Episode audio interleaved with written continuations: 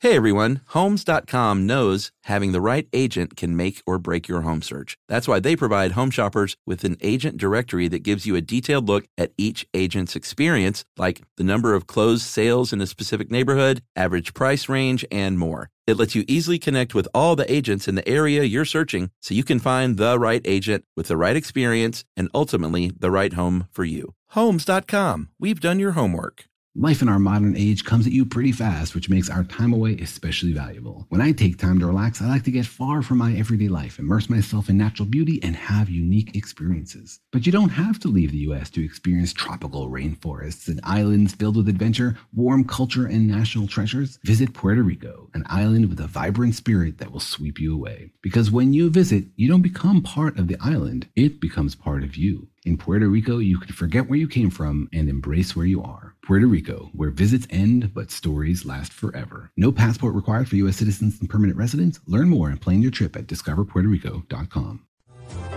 Welcome to Stuff You Should Know from HowStuffWorks.com. Hey, and welcome to the podcast. I'm Josh Clark, and Charles W. Chuck Bryant and Jerry Rowland are here with me. So it's stuff you should know. That's right. Welcome. that was nice. yeah. That was friendly. Willkommen. Ooh, German friendly. Bienvenue. French friendly. Is that French? I believe so. Okay. How's it going? It's going fine. It's still snowing.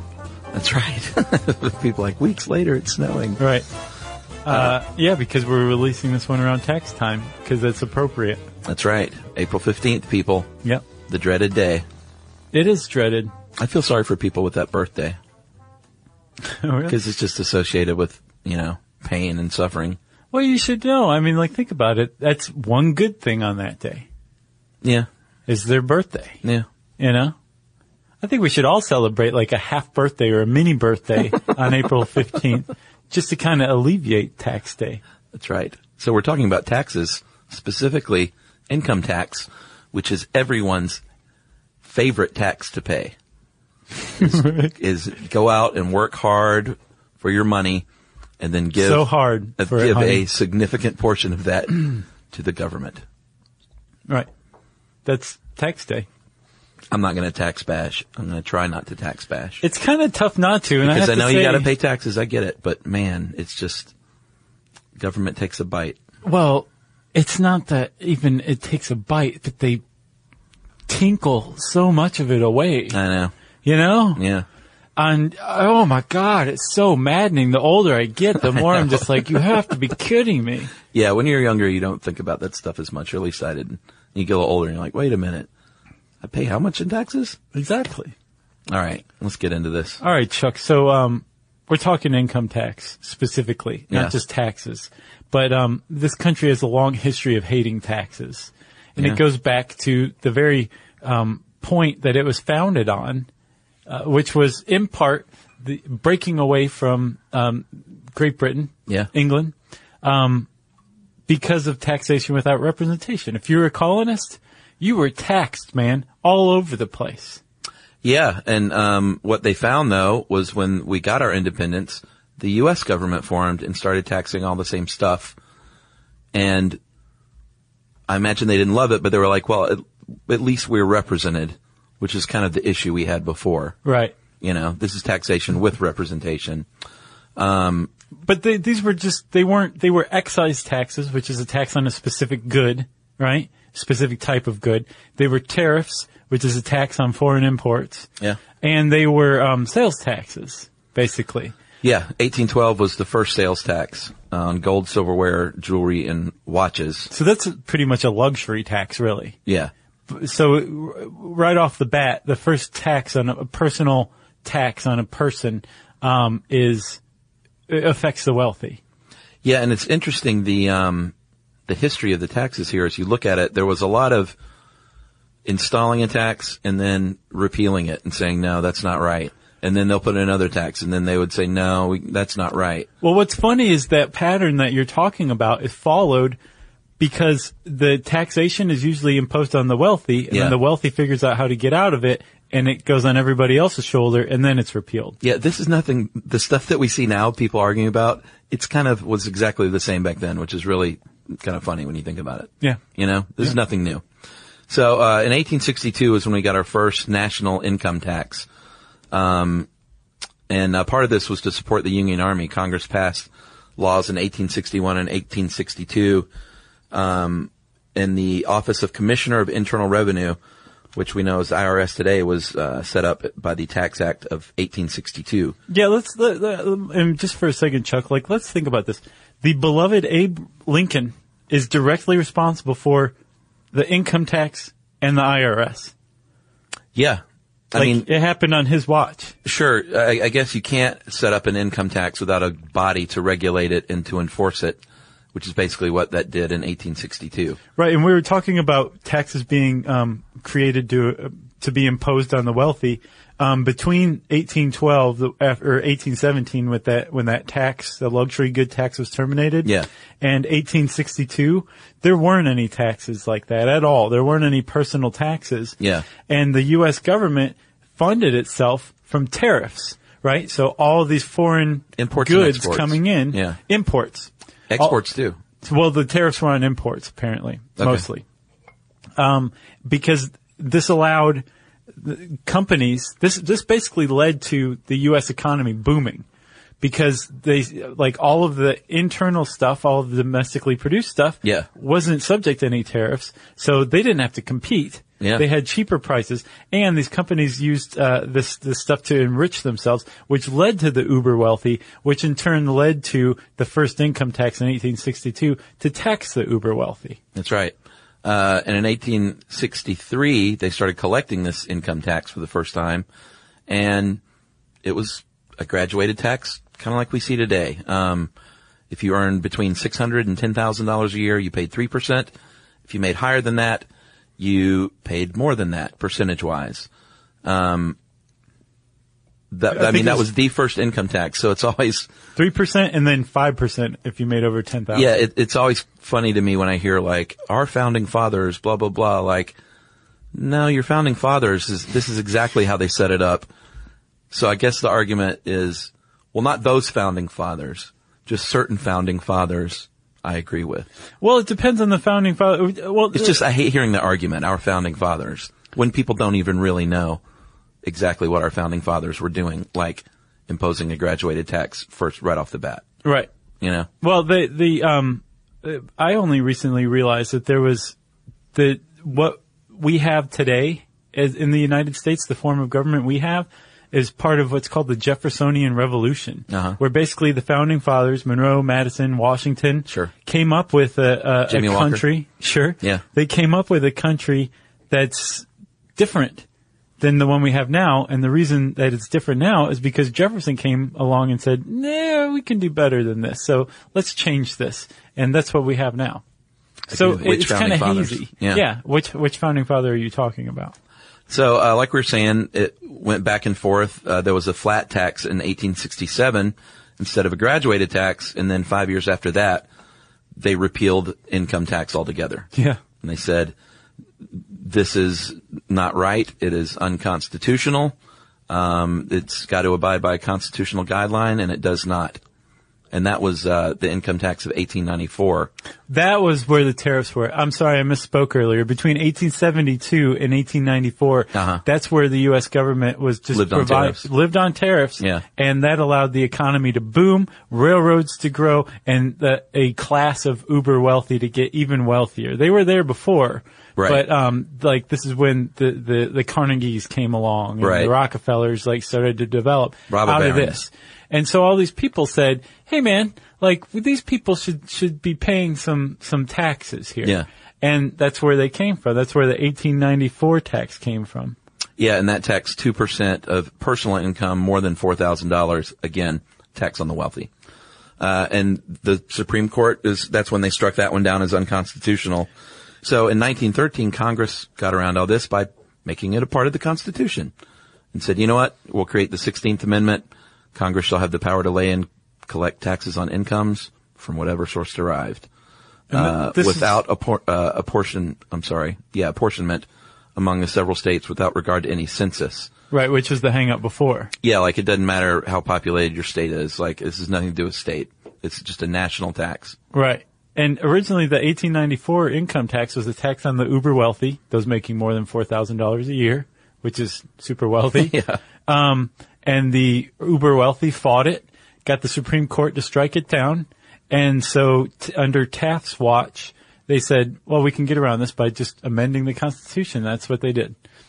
And apparently from this, the 16th Amendment, like before Chuck, it was like, um, you were more a participant in your state. Yeah. And there was the federal government, but it was the federal government and they didn't mean a whole lot to you. When the 16th Amendment was passed, that changed everything because now you were a payer to the federal government. Um, and the federal government also had the states kind of by the short hairs because the states relied now on federal grants that were generated through your tax dollars. Yeah. So the federal government really asserted itself as a central power, it consolidated power into the federal government with the 16th Amendment more than anything else before. And they never look back. They certainly didn't, no. um, in 1913 uh, with the Underwood Tariff Act, um, they basically kicked off the the modern system that we have. And during World War II, they started withholding taxes instead of just tallying up your bill and paying at the end of the year. You have, uh, as we all know and love now, you have part of your paycheck withheld. Yeah, pay as you earn system. That's right. and that funds the government continuously because every pay period, your employer, which who withholds the the your money on behalf of the government, submits it to a Federal Reserve Bank, and the government earns interest on it and has constant income. That's right. It's like a paycheck for the government. That's exactly what it is. Uh, so let's let's walk people through, uh, and, and I think this article does right by it, like picking out just one person. Joe, I don't want to call him Joe. I'm so tired of that. what do you want to call Well, I have Cyrus st- written down. him? All right, we'll go with Cyrus. All right. So Cyrus gets a job. Cyrus gets a wage he agrees to with his employer and says, all right, this is fair. I'll take this job. and the employer says, all right, Cyrus, you got to fill out this W-4 and, um, that's one of your tax forms and you got to do it right when you get hired and it's going to list all your withholding allowances and all your dependents and child care expenses and basically everything that you need to know, Mr. Employer, like how much money to hold out of my paycheck. right. So I fill out the W-4. Now you know. Now you're withholding. And now at the end of the year, me, Cyrus, I want to see if I can kind of project how I did this year. Am I going to be paying? Am I gonna be getting it back? So here's how you do that. So uh, you take your gross income. The Which number is- that we all wish we actually made. Right. Yeah. That's all the money you have from salary, from interest income, from pensions. Yeah. All the money you have coming in. That's your gross income, right? And then you go through adjustments. And adjustments are basically, um, uh, little, uh, little mulligans that the government gives you. It says, all right, you can, you can Yeah. subtract this from your gross income, which Like if you lowers your gross Pay income. alimony, let's say. Sure. Or if you, um, Tax on your self-employment. If you moved, moving expenses for your job, that's one too. stuff like that. and all these things. So adjustments, deductions, which we'll talk about, all of these things, credits, they're all basically um, behaviors that the government wants to encourage. Yeah. So they give you they give you the ability to subtract those amounts from your uh, your um, gross income. Yeah. They incentivize these things. Yeah, like they want you to work so you can deduct childcare expenses under some some uh, regimes, or uh, they want you to go to college so you can deduct uh, college expenses, things like that. Right. So, So, that, that's your adjusted gross income Right, when you subtract your uh, adjustments. right, from your gross. So that's your AGI. And then you got a couple of choices here when you go to fill out your tax forms. You can either do the standard deduction or itemize everything out. You're going to want to choose whichever one is greater, obviously. Right. So you can get the biggest uh, chunk for yourself. Um, all sorts of itemized deductions. Like if we had a tax accountant in here, they would probably laugh if we tried to break down item- itemized deductions. there's a lot of them, and they get really weird. Like for example, a good example that um, if you're a bodybuilder, a professional bodybuilder, Which I am. uh, oil, body oil, I write off all my oils. can be written off as a business expense. Yeah, and you know, when I used to freelance in the film industry, there are all sorts of cool things you can write off, like your movie tickets Oh, cool. and your cable bill and uh, stuff like that. Um, you can write off your interest on your home mortgage, uh, charitable contributions, some medical and dental expenses, all sorts of things within the law that you can. Uh, they call them write-offs, your deductions, or you can just go with a standard deduction. Again, right. you don't have to itemize everything out. No, but a lot of tax people say, uh, tax professionals say, at least go through and make sure you shouldn't be itemizing. Yeah, for sure. Because if it's even a penny more, maybe not a penny, but if it's Yeah. a little more, it's worth the trouble most of the time. And it is a lot of extra paperwork. Um, but you know, you save yourself some money as you're deducting from it. You're deducting from your income. And then finally, after you have your adjusted gross income and you subtract all the deductions for it, that, that number that you have, that's your taxable income. So the more you can deduct from it, the lower your tax burden is going to be. Yeah, I can't remember which. There's a commercial g- going around now about one of the um, accounting firms that says that Americans left a billion dollars on the table. Oh, for Buffalo Wild Wings Cafe. If you're getting your taxes done at Buffalo Wild Wings, then you get a free dozen wings. That'd be awesome. Did you hear that um, they may have Doritos flavored wings coming out? I Really? can't tell you how excited I am about this. I don't get the whole Doritoization of everything. You need to get on the bandwagon, Yeah. dude, because there is a lot of fun to be had eating Dorito based foods. Remember we were kids and there was Doritos? That was it. It was like the guy with the mustache would sell you this one Dorito. And now there's like, Wait, what? Where were you buying Doritos one at a time from a guy with no, it a was Oh, mustache? that guy in the commercial. He was, uh, he looks sort of like Gene Shalit. oh, you're talking about the Frito Bandito. That's different. That's No, I'm Fritos. talking about the Doritos guy. really? Uh, No, I'm you're pretty thinking sure. of Mr. Pringles. But now they, you know, you go to the store, it's just overwhelming. It's ridiculous. Yeah, but Like I think different that's shapes kind and of the sizes point. and like, flavors and- they're they're just like let's throw everything at the wall and see what sticks. Just give me a Dorito or Cool Ranch. Cool Ranch is great. I have to abide by the Cool Ranch. They brought the original version out too, and those are pretty great too. Just regular nacho cheese Doritos, right? No, even before that, there was an original version. It's like uh, taco, basically. It's orange bag. It's an orange bag. I think that's, you know, that's the one I grew up on, obviously. No, the nacho one is the red bag, and then blue is Cool What Ranch. is this, like the 1920s? N- what do you mean? When they had the No, original no, taco? like the 60s or 50s, 60s. Oh, okay. Yeah, even before your time. So you've got your taxable income. You go to the IRS tables if you make less than $100,000 a year. Right. You go to the rate schedules if you earn more than $100,000 a year. And like we said, it's a marginal tax rate system, um, or graduated. There are different tax brackets depending on how much you make. Yeah, there's seven this year in 2013. So what's the low? Is it still 10%? Yep, 10%, 15%, 25%, 28%, 33%, 35%, and then for earners of uh, 400,000 or over, I think single earners of 400k or over, it's 39.6% of that's your so much pay. money. But so it's a marginal tax rate, meaning that um, that you fall into one bracket or another. But Sure. if you earn hundred thousand dollars, um, you're not going to owe. Uh, I think twenty eight thousand dollars. I think it falls in maybe the twenty eighth percentile. You wouldn't owe twenty eight thousand dollars of your adjusted gross income, or uh, yeah, uh, what you would owe is ten percent uh, up to the hi- the top of the ten percent bracket. Okay. 15% of the high of the 15% bracket and so on until you reach your bracket.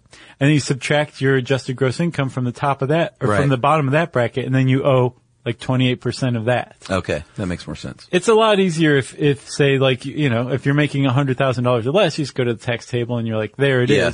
But it's also fairly easily calculated as well. So what do you want to make? $99,999? Well, here's the thing. Is that you the want, goal? You want to make as much as you possibly can, I think. Sure. But then you want to have If that's what you're into, So- by the way. sure. We're not saying everyone has to pursue the dollar. Right, but if you are pursuing the dollar and you don't want to pay more tax than you have to, um, the, you you want to make uh, a high salary and then f- have a lot of adjustments. Yeah. Um, the problem is, is that there's this thing that was introduced in the uh, 60s, 1969, I think, or maybe the 70s, um, was the alternative minimum tax. Sorry, that came around in the 80s, 1982. The alternative minimum tax was introduced to keep high earners from just deducting absolutely everything and paying a very low tax Right. and it made sense at the time because it was imposed on high earners. The problem is, is the cutoff that was originally introduced, something like 60,000 or something like that, at that time was a lot of money. Right. But it was never indexed to inflation. So as uh, the value of the dollar grew weaker over time through inflation, Why didn't they index it to inflation? That's weird. well, because now something like 95% of wage earners fall subject to the um, the minimum tax. Oh, okay. So it's basically like an extra tax now. Right. And what the alternative minimum tax does is say, okay, great, you went through and you figured out all your deductions. That's beautiful. What we're going to do is take your adjusted gross income minus deductions, that nice little number that you got it to, and we're going to add those deductions back. Right. And we're going to come up with your alternative, adjusted alternative income figure. And then we're going to figure that out, how much extra you owe on top of your normal 1040 and that's your full tax. You're going to add that to the 1040 tax amount that you owe, and we're going to come up with the actual tax you owe, including alternative minimum. And apparently, basically, everybody's subject to it one way or another, even if you don't itemize. Even if you choose the standard deduction, you probably owe something on the alternative minimum tax. So it sounds like what you're saying is that no matter what we do and no matter how clever we try to get with our accounting, all they have to do is throw in the word another adjust. Right, they add those adjustments right back in. They can just throw in another word. No, no, no. We need to adjust it again. And some, at some point you got to stop adjusting. Right, exactly. So the the key here is then if you're still if you're like, okay, I'm subject to the alternative minimum tax. I I um I want to earn a high salary, but I don't want to pay too much tax. The the thing that doesn't the adjustment or the deduction, I'm sorry, that doesn't get added back um to your your gross income when you're figuring the alternative minimum tax is charity, charitable contributions. Oh, okay. So the key then would be to max those out as Yeah. much as possible, and then uh, that would, I imagine, lower your tax a little bit as far as alternative minimum tax goes. Isn't Right. that crazy? That is crazy. it's like here's your tax, and then now do it again, and pay more. Today, I'm going to give you some straightforward advice on how to deal with naughty kids. How about instead of timeouts, time ins? Time for you to start paying some bills. I'm JB Smoove, and that was a full episode of my new podcast, Straightforward, inspired by guaranteed straightforward pricing from AT&T Fiber. Get what you want without the complicated. AT&T Fiber, live like a gigillionaire. Available wherever you get your podcast. Limited availability in select areas. Visit AT&T.com slash hypergig for details. What kind of fun is waiting for you at Kings Island? The holy cow, we're way too high and here comes the drop kind of fun. The make a splash all summer kind of fun. The I can't believe I ate that whole funnel cake. Let's get another kind of fun. But most importantly, at Kings Island, you'll find for the fun of it kind of fun. Don't wait to start your fun season. Kings Island is now open on weekends. It's it is because they nuts. didn't adjust it to in, in, inflation. Yeah. All right. I think we're here toward the end of this portion. You have your gross tax liability finally. And we should say also, I'm sorry, um, that a- as of 2012, it became finally indexed to inflation. Oh, okay. but I mean, for 30 years it Yeah. wasn't, and it just kept hitting more and more and more people. Well, that's important though. That's good. Yeah. Uh, so we have your gross tax liability now, Cyrus's. Cyrus is going to subtract any credits that are still there. And then that final number is Cyrus's net tax. Cyrus. So that's either what he's going to pay or what he's going to get back. And come April 15th, uh, sometime between January 31st, when he gets his W-2 from his employer, and April 15th, he's going to have to figure all that out, either by himself or with the help of someone who knows what they're doing. Um, your W-2 is going to break down, uh, everything you made, basically. It's also in your final paycheck, but the W-2 is what you send in. Right. So you need a separate copy. and supposedly the um, your employer, your uh, anybody who who is going to send you money about income you made or documents about income you made um, has to give you those documents by January 31st. That's right. Okay. Uh, and then here's the fun part. They take all your information and they store it on magnetic tape machines from the 1950s. yeah, you found this. Um, this is pretty crazy. Well, it stood out to me when I saw magnetic tape machines. I was like, how old is this? Right. And apparently that's still the case because, um, they don't have the funding to upgrade their systems.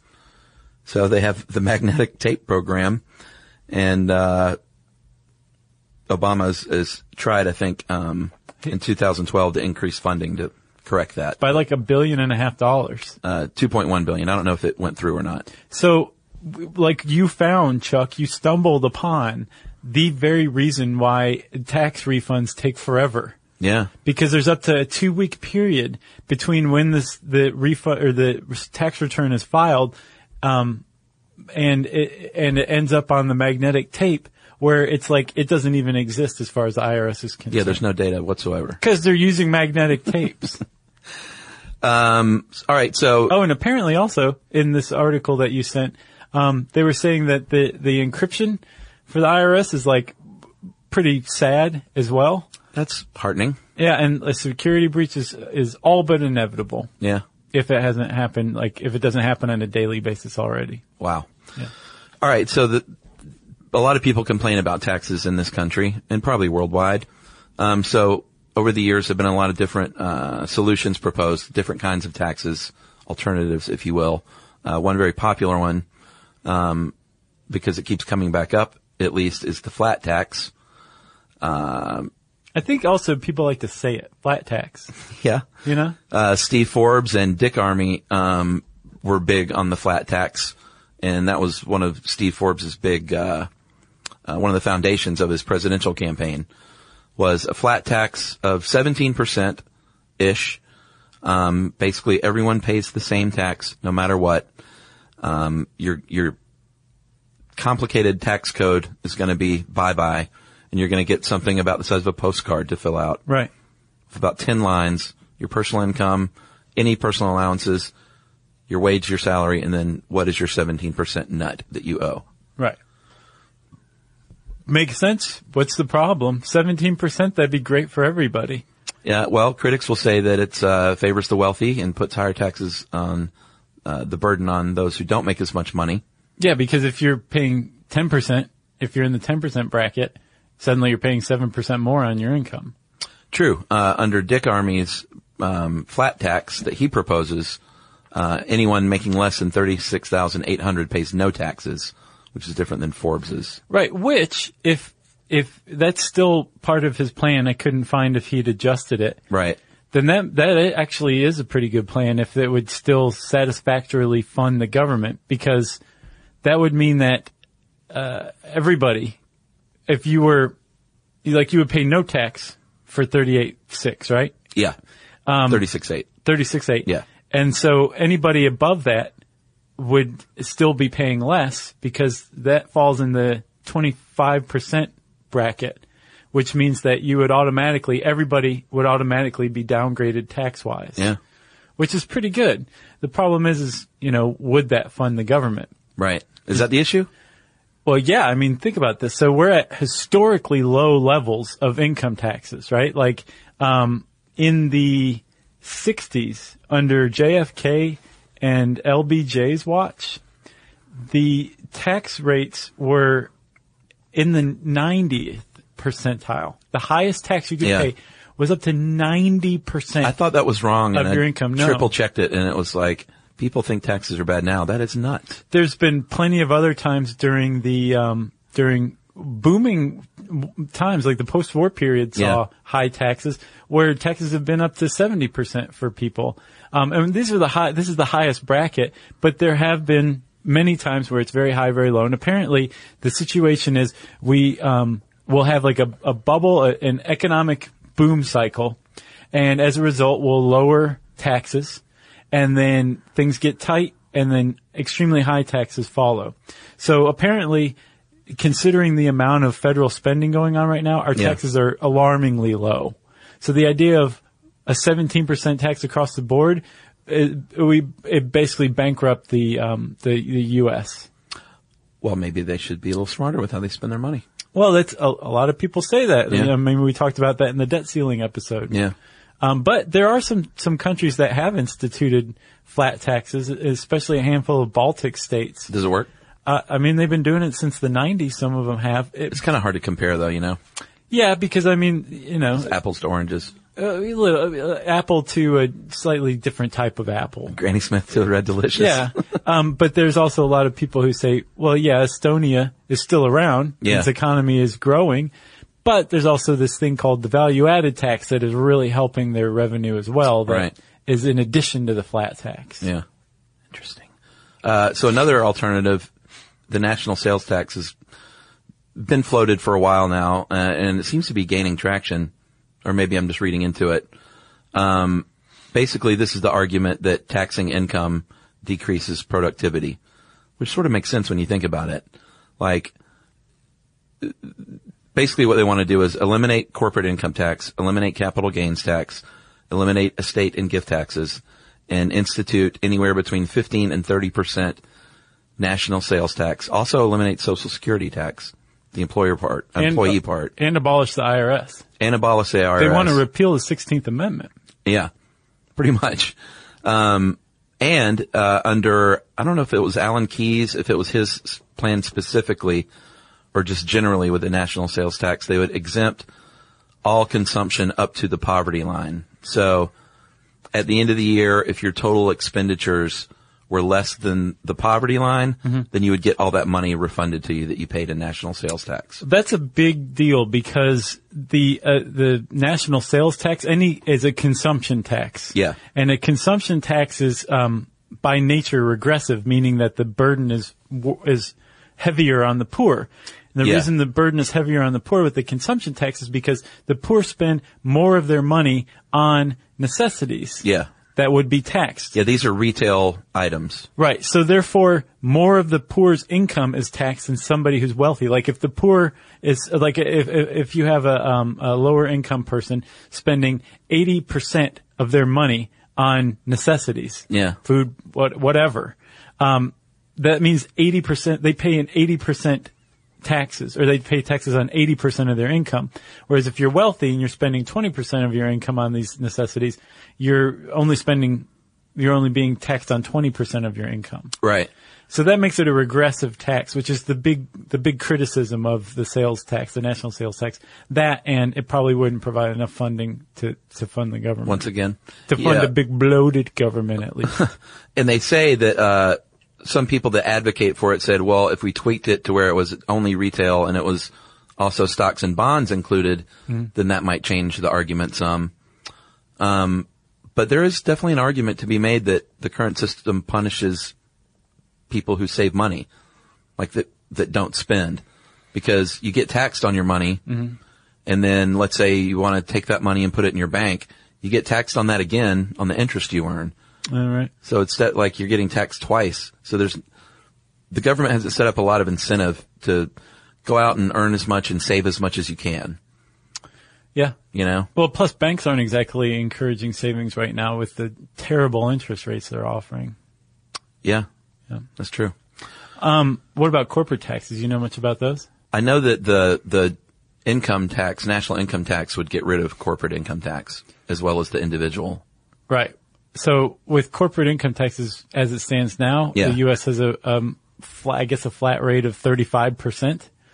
But um, very famously, a lot of companies have great accounting departments that are really good at getting around paying taxes. Companies do that. yeah. So GE in 2010 made 14 billion dollars, okay, that's more than me. almost five and a half billion, That's more than you and me combined. almost five and a half billion were made in the U.S. yeah. and um, they paid zero dollars in taxes in the U.S. Wow. and in fact applied for a 3.2 billion dollar tax credit. Okay, Okay. Apple paid zero taxes to any government between 2009 and 2012, despite making 30 billion dollars. Yeah, but their iPhones were so cute. Right. And then um, in 2010 also, Warren Buffett very famously pointed out that he paid um, $6.9 million in personal income taxes. Yeah. But had, were his assets not incorporated in Berkshire Hathaway, he would have paid um, $1.6 billion. Yeah. An extra billion dollars in income taxes. So he points this out to say, like, the corporate tax system is broken. Yeah. You don't, like, anybody can get around it. So we need to fix this as well. Not do away with it. We need to close the, the loopholes that are allowing this. Yeah. But then that brings up the big argument. Well, it's going to keep America from being competitive because we're going to pay higher taxes. It's going to drive jobs overseas and companies are going to shut down here in the U.S. Yeah. Apparently, that's not ever been proven that that's all just kind of hot air. Yeah. Um, they, they, some people contend that high tax rates on the rich, um, don't hurt the economy and don't, uh, disincentivize people to work hard. Yeah.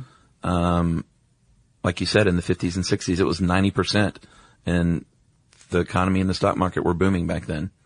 And I'm not arguing for any of it. I think it's all just broken and, and I don't know if there is a solution because corporations and wealthy are the very people that have the ability to find the loopholes. Yeah, that's Poor the- people go to H and R Block and just Right. fill out their taxes and bam. Yeah, it's sad. It like that's that's we don't have an accounting department. You and I. No. Like you know, we hopefully get as many deductions as we want, and then we get slapped with the alternative minimum tax, and Yeah. they get added right back in. I don't have. Do you have a Swiss bank account? I'm not talking about that. Uh, Do you have a bank in the Cayman Islands? Let's change the subject. but uh, yeah, it's, that's I mean, just the unfairness of it is is um, uh, c- reason enough to change the the tax structure, the tax code. well, that's why a flat tax initially makes a little sense because it's, it's just everyone pays the same, but people will still find their way around that. Well, Well, not wealthy if- people will still find their way around it. It seems like somehow. the way that you find your, Hiding your way money. around it is it's just again th- it's through loopholes. Yeah. It's through and whether it's a personal deduction or if you hold your money overseas, you don't owe tax on it.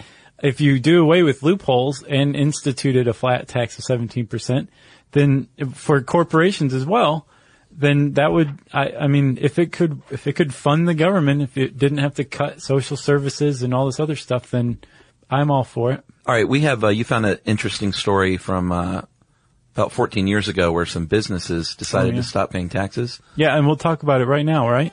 No, right after this message break. Oh, okay. Today, I'm going to give you some straightforward advice on how to deal with naughty kids. How about instead of timeouts, time ins? Time for you to start paying some bills.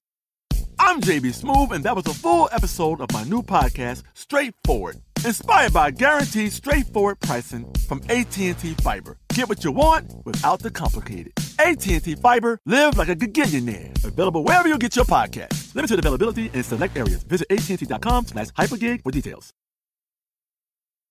What kind of fun is waiting for you at Kings Island?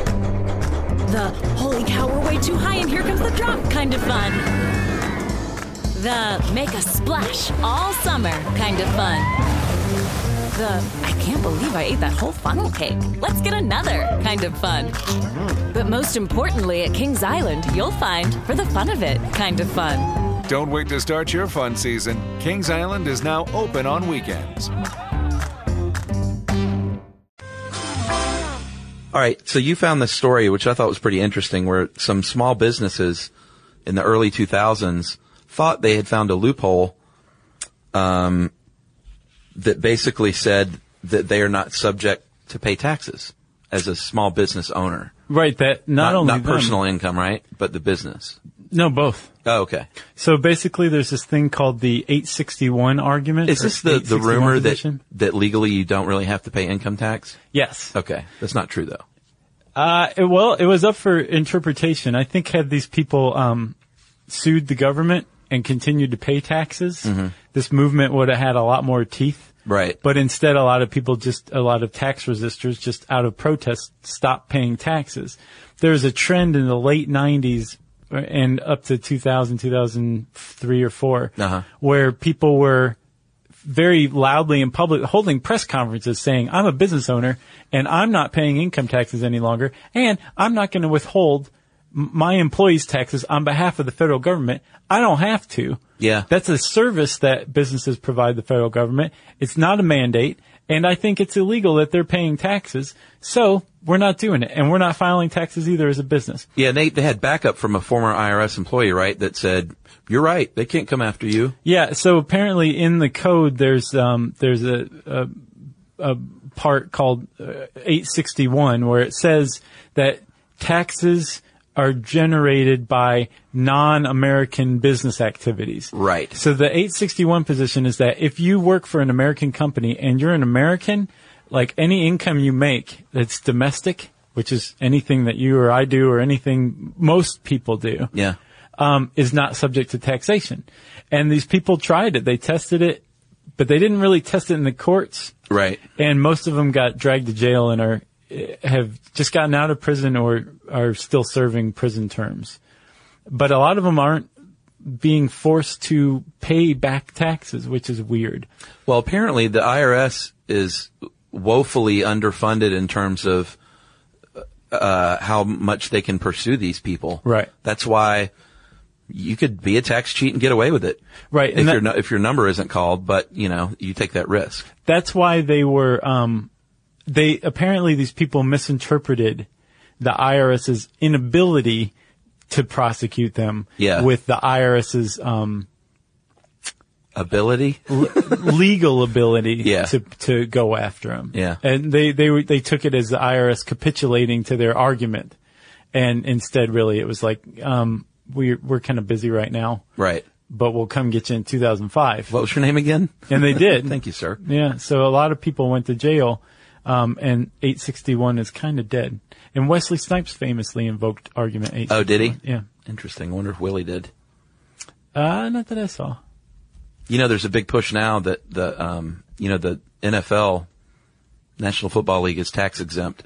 so messed up. And, uh, there's a lot of stink at being, you know, cause I don't think a lot of people knew this until sort of recently. And of course now with the internet, it gets on social media and people are like, what? They're, they're not a nonprofit.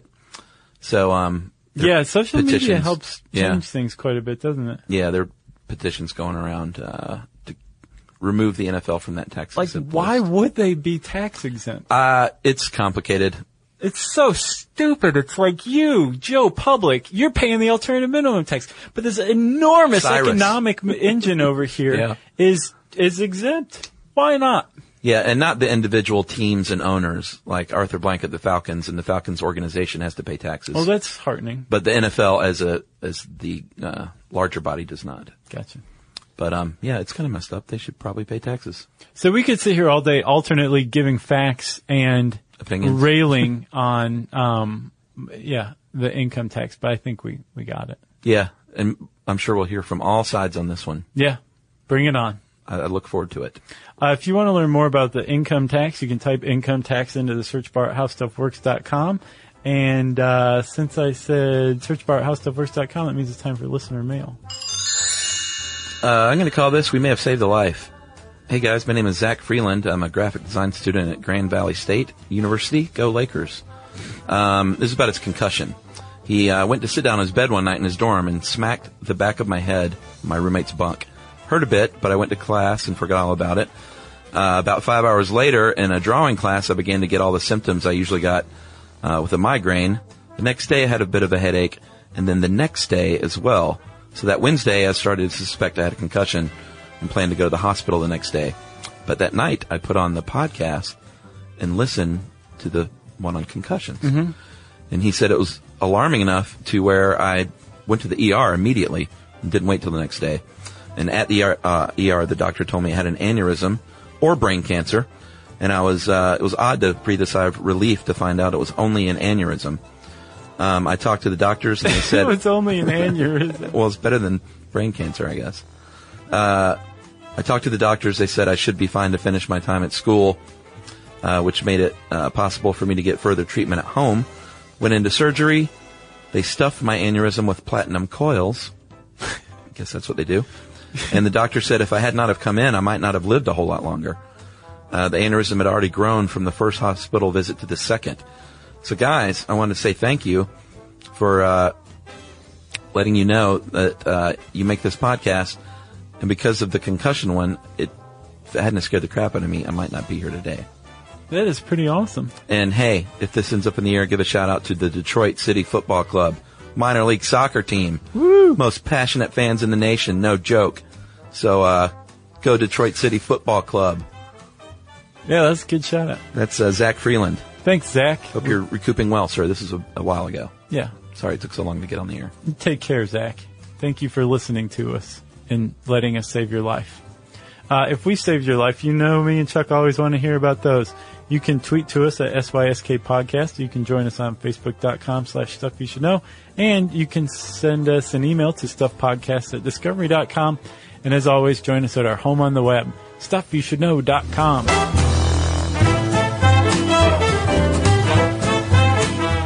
For more on this and thousands of other topics, visit HowStuffWorks.com.